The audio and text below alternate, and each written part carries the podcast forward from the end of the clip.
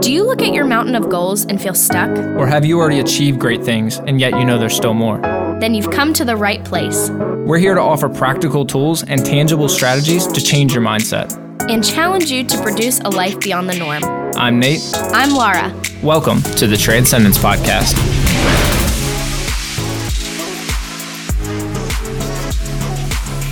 Welcome back to the Transcendence Podcast as we dive into the different Enneagram types. For those of you who are tuning in for the very first time, go back a few episodes. We have an episode describing what is the Enneagram, and it'll go in depth as to the different components of the Enneagram and what it means to us and why we're actually diving into it so deep.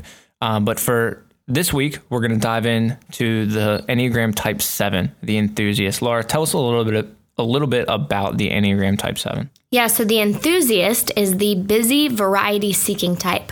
They are your spontaneous, acquisitive, versatile, and sometimes scattered type of people. Um, their basic fear is being deprived and in pain. Their basic desire is to be satisfied and content, to have their needs fulfilled. Their key motivations, what drives them, is that they want to maintain their freedom and happiness. They want to they want to avoid missing out on worthwhile experiences and adventures. They want to keep themselves excited and occupied at all times to avoid and discharge pain.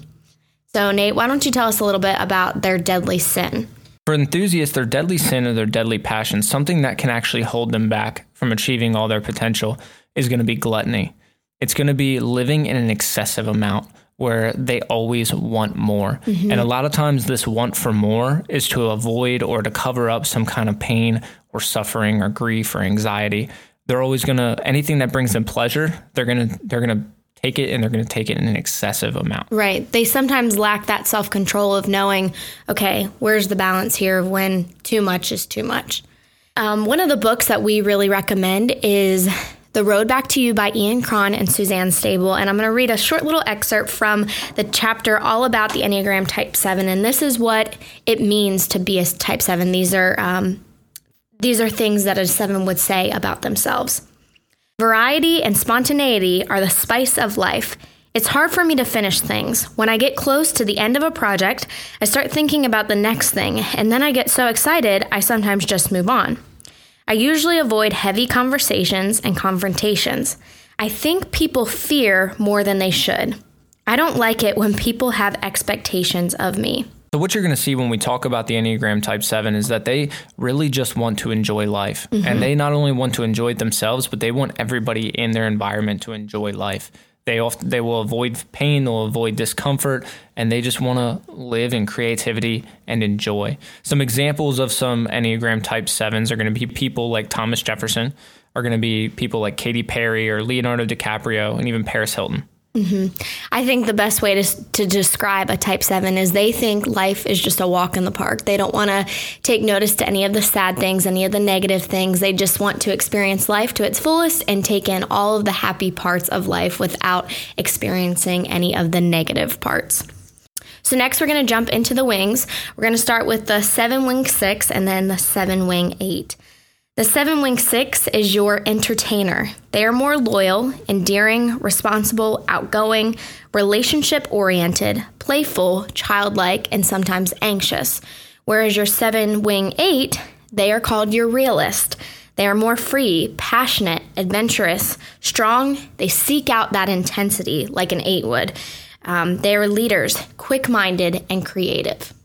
So you have your type, you have your wing, and then you have your subtype. And the subtype goes in three different categories you have your social, your intimate, and your self preservation. So for a social seven, a social seven is going to be your most generous. It's going to be the most service minded. You're going to see actually a lot of the attributes of a healthy 2 mm-hmm. as they want everybody around them to experience life to the fullest. They want the people in their life to not feel any pain, not feel any suffering. And sometimes they'll actually neglect their own needs and put judgment on selfishness and just serve others to make sure that they're enjoying and all their needs are met. The intimate sevens are going to be your dreamers. These are going to be your idealists. These are going to be your romantic ones. These are going to be the ones that oftentimes see potential and they oftentimes see life as it could be and not what it is. they they see life better than it really is oftentimes and can even be seen as unrealistic or naive from other people because when they look at their day to day they only see the positive mm-hmm. They oftentimes overlook the negative which sometimes the negative can sneak up on them because they don't put any focus on it at all uh, but but they enjoy life more because they they see all the positive things and right. and that's what they let affect their mood and i think as someone like me who's a type 6 who doesn't always look at the brighter you know side of life i think you know we could take that and actually admire that about a seven that they are always looking at the bright side that they are always choosing to focus on the positives and they're very optimistic about life because sometimes life hits you hard and it's hard to have a positive mindset but i feel like sevens are really good about that. My brother the, you know it could be the worst scenario possible and he always finds the most you know, positive thing in every situation, which is something that I really admire as a six who always focuses on the worst case and the most negative parts about certain situations. Now, as the social seven focuses on creating positivity for those around them, the intimate seven focuses on positivity in their environment. The self preservation seven is going to focus on the positivity that they can bring to their own life. These are going to be your best networkers. They're mm. really good at finding a close knit group of people that can support their goal and support their dream, and that they can also help support the other's dream, dream as well. But they're going to utilize that group to its fullest potential and seek out their own desires and seek out their own vision. And they're really good at defending or rationalizing why they do things and how they do things to get to that vision.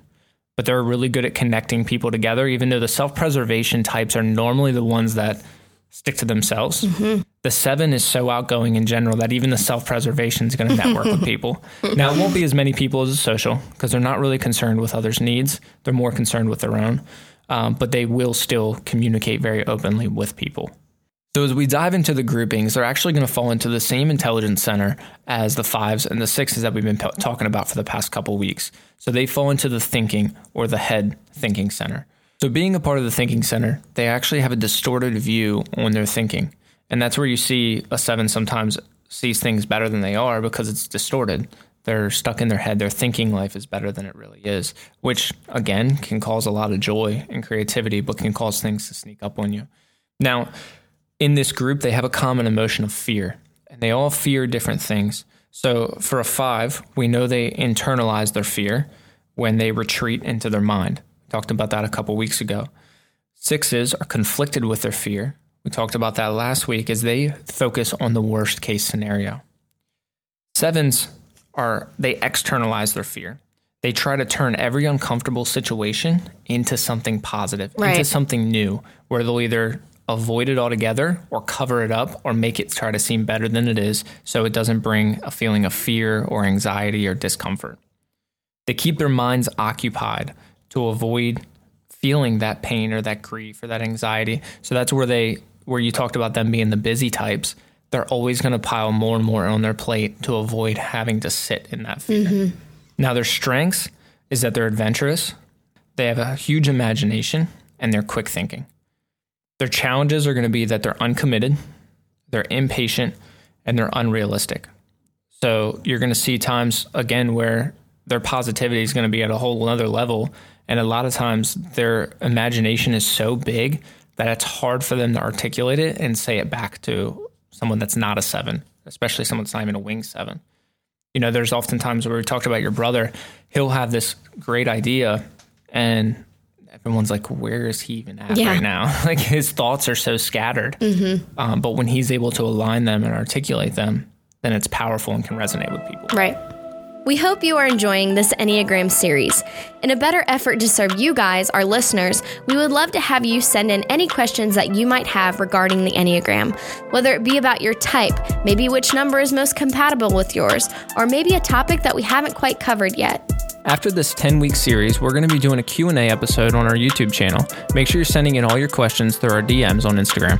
Now, the harmonic group, or how they deal with conflict or disappointment, is actually very similar to the twos and the nines. They're part of the positive outlook group. Shocker, right? they always look at the positive things.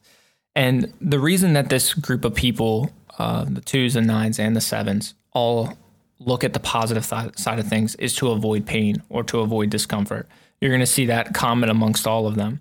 Now, twos avoid their own needs and emphasize others.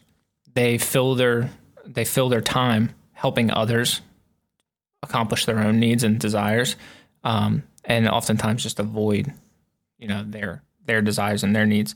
A seven is actually going to emphasize the positive experiences and the environment around them.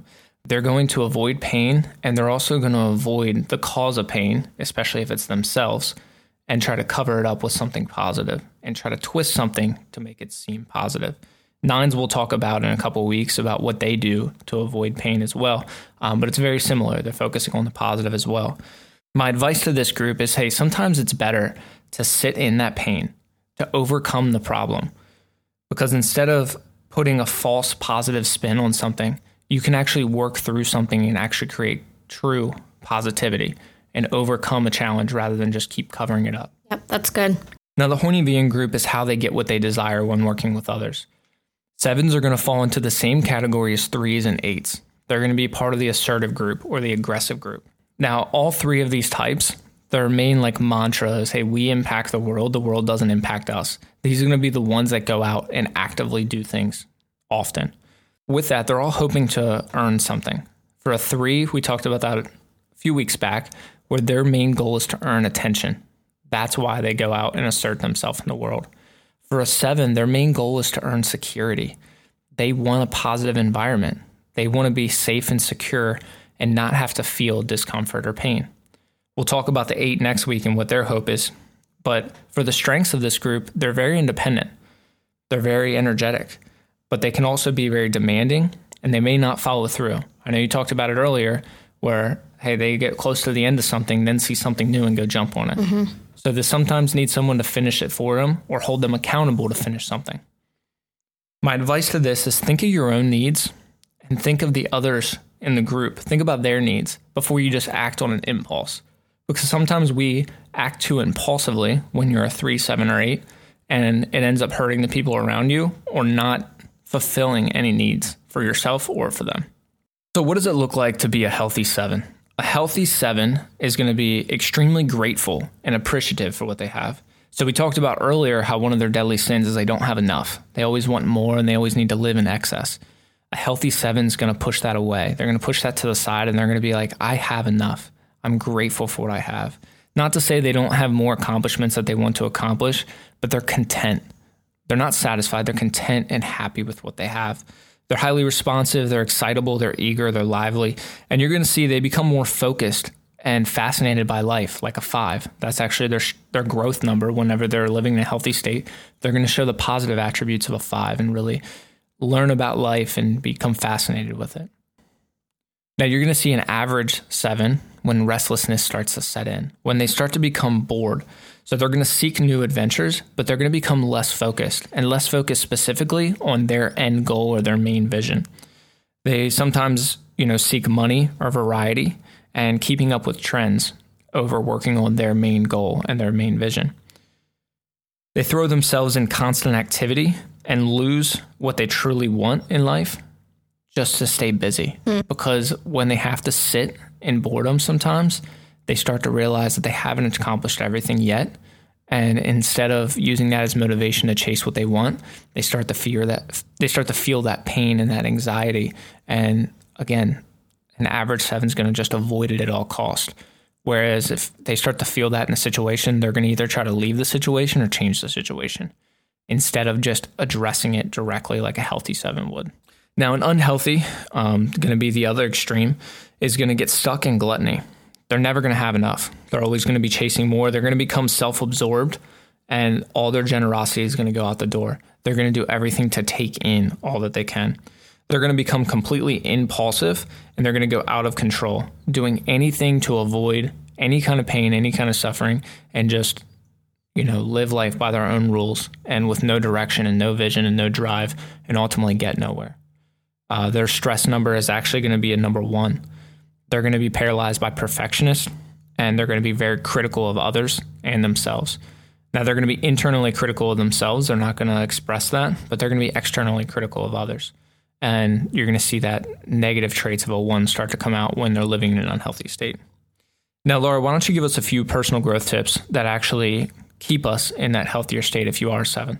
So you kind of touched on the impulses, but that was one of my growth tips is to focus and recognize your impulsiveness. Create a habit of observing them before you react or act on them. Make a decision which ones are worth acting on. This will allow you to focus on what is really, really good for you. Sometimes you just think of the best case scenario and what's exciting about it, and you just run for it because you want to experience that high of being excited and focusing on the really good parts of it. But think about, you know, how does this affect others? How does this affect me long term? I think it's really good to really focus on your impulses before you react um, on them or act on them. Secondly, learn to listen to others. Nate and I recently read a book called Partnership and Leadership by Ty Bennett, and it talked about the idea of being more focused on being interested than being interesting. And I really like that. And I think that's something that, even if you're not a seven, you can really take note on and, and remember is to always listen to other people and don't make it about you know what you can add right after they're done talking really focus on what they're saying. Focus on their needs. Focus on what drives them what makes them passionate. View every new conversation as an opportunity to learn something new whether it be about that person whether it be about a new idea um, a new endeavor you know whatever that is. Take it as an opportunity of education. Yeah, there's a big difference between listening to somebody and waiting to talk. Yeah.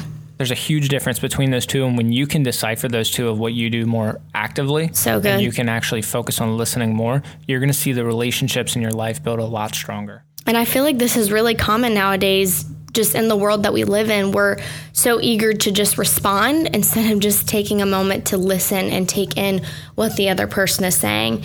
A little side note when it comes to learning to listen Sevens, learn to appreciate silence. You don't always have to distract yourself with noise. I know for my brother, he is someone who he can't stand silence, whether it be just riding in a car or, you know, us hanging out and there's not conversation going on. And maybe you're a seven and you can relate to this. You know, you, you always have to have the radio on or the TV on in the background. You can't just sit in your silence. Try to create a habit where you you know, pocket in times during your day where you do sit in that silence and focus on, you know, what instead of allowing the negatives to come in during that silence, focus on the positives. Focus on what can, what can you be doing while there's not the noise going on in the background. And with that, do this as a form of meditation, or yeah. if you're maybe if you're a Christian, it could be a form of silent prayer where mm-hmm. you're just listening for God and not communicating when I say silent, and when Laura says silent, pure silence. Yep.